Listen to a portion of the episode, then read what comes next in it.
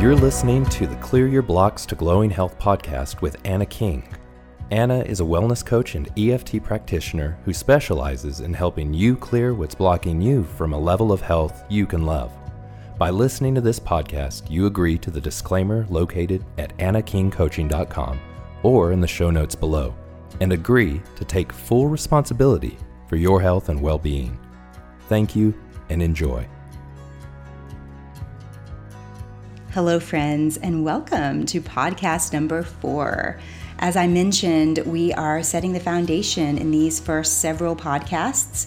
And so I'm in, excited to dive into some more practical tools in this podcast. And uh, so if you need a little bit more foundation, remember to, to go back to the first three so that you can get the feel for this paradigm. And uh, hopefully, it'll be supportive to you as we're just building on each of those concepts. So today I'm going to start with the outer layer of our geode, so to speak, and work inward. And uh, we're going to be talking about this outer layer of the physical body. And so I assume that if you're coming to this work, you are already familiar with holistic or alternative health. Maybe you have been working on your health for a while. Maybe you've done a lot of alternative modalities, or maybe you are more familiar with. Um, you know, healthy uh, diets, nutrition, supplements, different modalities, and and most people who are um, interested in this work have done some level of um, work on their health. And uh, so I'm going to assume that you already have somewhat of a foundation of a um, more natural, holistic kind of model. And, um, and so many people who are drawn to the, the, the work here are uh, they've they've done lots of diets. You know, they've they've tried lots of supplements. They've done lots of things, and and um, maybe searching for some help in some of these deeper layers. So.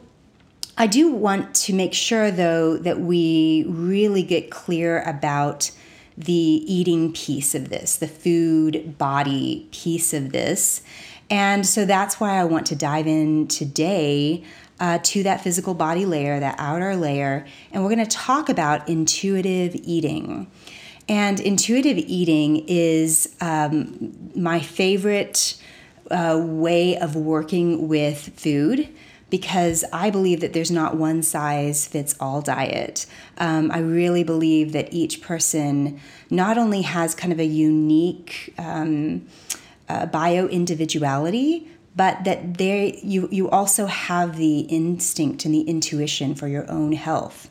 And so my definition of intuitive eating is supporting you in moving away from external sets of rules, i.e., you know, diets and protocols, and and moving towards learning tools that involve listening to your body's built-in signals and listening to those symptoms and sensations um, all of all of the communication system that's in the body that will allow you to take the reins in your own health journey. So, if we learn how to not suppress symptoms or signals, we learn how to listen to our body, we understand that the body was built to be so healthy and so light and so free. And when we will take time to attend to those little symptoms, signals, sensations, then you know we have that inner compass that is helping us learn how to thrive. So I'm going to give you an overview here, and of course, um, I have videos out there that are that that um, are, are free videos. You can check them out on my Facebook page, Anna King Coaching. You can um, you you probably there's also some videos um, on my website annakingcoaching.com. So um, I dive into some of the deeper work on on those videos but i'm just going to give you an overview so that if you're interested in intuitive eating and you wonder what this is all about um, you you can kind of get a feel for it and decide if it's right for you at this time. Because when it comes to intuitive eating you know there is a time for protocols. There is a time for diets. There's a time to create a certain structure that is maybe, maybe feels a bit more rigid so that you can um, so you can kind of get out of the the the the pit, you know, of um, addictive foods and substances, And so sometimes those diets really can help you do that. But long term, uh, what I see people doing is they're jumping from one diet to another, trying to fix their problems, and they continually are blocked in being able to do those diets, or they're sabotaging them right as soon as they finish, you know? And so that's the deeper work, which we will definitely um, get to. So, um, the first thing to know when it comes to intuitive eating is that you need you need to grasp that you are already naturally an intuitive eater. It's already your most basic native form of eating. And what happens when we're young is that we unlearn. Um, we unlearn the way that we're meant to eat.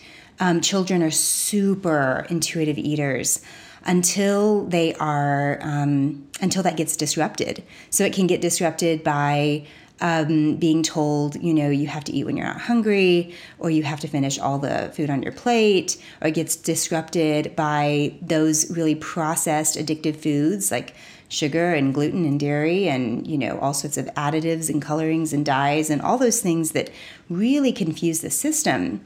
But at our most basic level we're born with an instinct and an intuition about what to eat and uh, I watch my my nieces and nephews who, um, you know, many of them had such a great start in life where you know their parents were allowing them to be intuitive eaters. And i have a particular nephew who just when he was young he would just walk around with like a big um, red pepper and just munch on it like an apple because you know his body would need like the vitamin c in there and some of the different nutrients.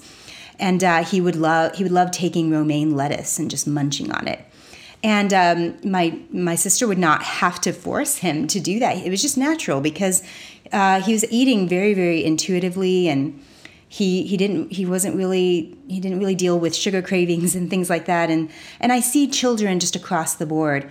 When it's not disrupted they are so intuitive.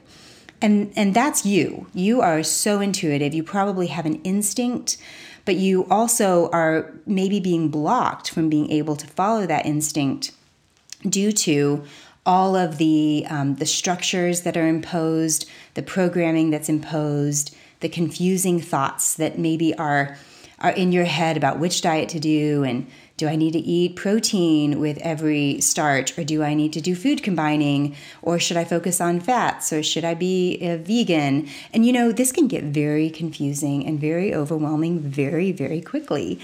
And so my goal here is to be able to help you clear away some of the clutter so that you can begin that process of returning to yourself, returning to your instinct and your intuition, and learn how to be very comfortable with the signals that your body's giving you and, and learn how to, to thrive in, uh, in just being an intuitive eater.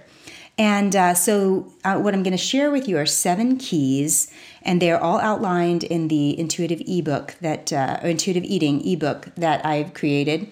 Um, and we dive into it in a much deeper way in the in the core community that um, that I hold and and in this ebook. But I'm just going to give you the basic structure here. So, seven keys here. Uh, key number one is to learn the difference between confusing foods and congruent foods. And this is a basic thing here. So, essentially, confusing foods are foods that confuse the system. They make you want to eat more food than you really need, or they make you crave foods that really are um, not congruent for you, not healthy. So, confusing foods, of course, would be the things like um, processed sugar, pasteurized dairy, gluten containing grains, the things that will really mess up the signals and I, I like to avoid um, the idea of good, bad, right, wrong foods because I think that it, it activates our self sabotage me- mechanism. So I prefer to really use um, terms and, and create more of a mindset around, you know, if you eat these foods, it's going to make it a lot harder to be intuitive. These foods confuse your system. They gum up the signals. They just make it harder. So we want to avoid the confusing foods and we want to emphasize what I call congruent foods.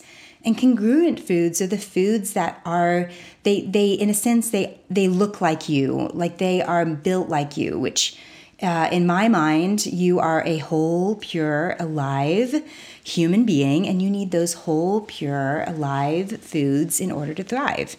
And it gets really basic and, and simple. We want to get the foods that are that are high in that life force energy. They have a high vibration. Um, these foods are are they they contain all of the necessary nutrients in order to to thrive well, and um, and and they are also foods that work well for your blood type, for your the, the particular variables that make up you, your um, you know your your age and your gender and your level of activity. So what could be congruent for one person might not be congruent for another. So a great example of that is um, as many of you probably know, I'm, a, I'm an identical twin. So my twin and I, at one point, uh, came from a single cell that you know separated many millions, billions of times. And so, even though we are identical, we and we have similar needs in terms of eating. There's some things that work great for me that do not work well for her, and vice versa. So if being an identical twin means that you know there's some things that are similar and some not, I would say that across the board, you know, there's some congruent foods for everyone, but then there is no one size fits all diet. So we're also looking at not not only what is a congruent food, but what is a congruent for food for you right now. Okay, so that's key number one. Key number two is that there are four types of congruent foods, and I'll just go through them quickly. The first type are cleansing foods. So these are foods that help you daily uh, cleanse your body. The second uh, type are um, energizing foods. And the energizing foods are foods that really help your body access a little bit more energy. They're going to bring you a lightness and an energy. And uh, the third type are satisfying foods. And the satisfying foods are the foods like fats and proteins that give you a sense of deep satisfaction. And the fourth type are what I call transition foods. And these are foods that maybe aren't necessarily like super life giving foods, but they're really great foods as you're transitioning from a standard American diet to a more congruent diet. So this would be like the gluten-free waffles or the non-dairy ice cream or foods like that that you know they're, they're not health foods but they are much much healthier than their processed counterpart all right so, those are the four types of congruent foods. The third thing that you need to know is that it's so important to dedicate time for daily cleansing. So, in order to learn how to be uh, intuitive with your body, uh, you have to integrate some daily cleansing into your life, and and you can make it as as um, short or as extended as you feel ready for.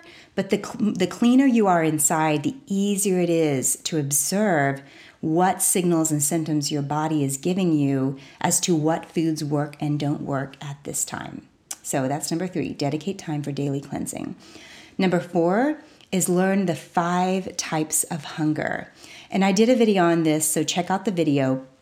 But uh, the five types of hunger are very important for you to understand as you're learning intuitive eating. And so these are things like the basic nutritional hunger, you have dehydration hunger, you have emotional hunger, you have sleep hunger, and you have empty stomach hunger. And I, I get into the details of those on that video, but it's important to know what your hunger signals are telling you. Um, before um, before you just assume that all hunger is nutritional hunger. Sometimes it is, sometimes it isn't, and so you want to dig into that just a little bit. Number five is learning what to do before you eat. So, this is really key because many times um, before we eat, our nervous system is in stress response. And so, when we're in stress response, we have great difficulty discerning what foods are right for us and why, because the stress response is, is causing us to grab food that maybe isn't that healthy for us, or we're eating in stress response, or we're eating on the go, or we're eating while we're standing up, and we are not present with our food. And so, there's a little process we call it the meal ritual, and we utilize it a lot on our retreats and in our um, community gatherings. Um, it, it really is a wonderful way to help you get into that peace mode, that parasympathetic nervous system response before you eat. So, you need to learn those three things to do before you eat. Number six is to find your balance of structure and flow. So, what I mean by this is that uh, we need a certain kind of structure when it comes to our nutritional outline, our um, self care. We need a kind of structure to say, here are the negotiables when it comes to eating or when it comes to my nutritional self care or whatever. And here are my non negotiables. And so, you know, it's good to have a certain structure, and then it's good to ha- to really give yourself that permission to flow throughout your day and to be kind of led according to what the symptoms and signals that you're getting are showing you to do. So, um, ev- everyone in this work will go through this kind of little process where we talk about the balance of structure and flow. And, and it changes as you move through this process because what might be your structure at one point in your life a few months later or years later, it may look completely different. But it's important to balance structure and flow. Just like if you were to take a yoga class with me, we would be talking about alignment and flexibility. We have to work on posture and alignment and everything being structured. And then we want to work on that flow and that flexibility and that movement. And I think much of nature is set up that way. And so we want to utilize that in this context of intuitive eating. All right, key number seven is learn. This is a really big one, and we could spend a long time, which we will talk about it in later podcasts. But uh, one of the things that's so important in order to become an intuitive eater is that you have to heal your relationship with food. And everyone has a relationship with food, whether it's a healthy relationship, a strained relationship, a very um, a challenged relationship. But uh, I'm going to be talking in the next podcast about how to use EFT tapping, which is one of the modalities that I use to help heal your relationship with food. And so I spend a lot of time on that, and um, that's key number seven: is is use the EFT tapping to heal your relationship with food, because it really this whole process helps you get to the root of some of the that some of the self sabotage, some of the cravings, some of the emotional eating that is associated with you know our relationship with food, and we have to clear that stuff in order to be a successful intuitive eater. Okay, uh, again, there's so much I could say on this, but I wanted to give you an overview. We will dive into more on future podcasts, so stay tuned. Make sure that you uh, like or share or follow the podcast so that you're updated when we bring out new podcasts. So, all right, that's it for now. Much love to you all. If you want to go from concept to experience, from idea to action, Get coaching, community, and retreats by joining the core community, a health conscious, heart centered, growth minded community that will help you thrive. Go to annakingcoaching.com to find out more.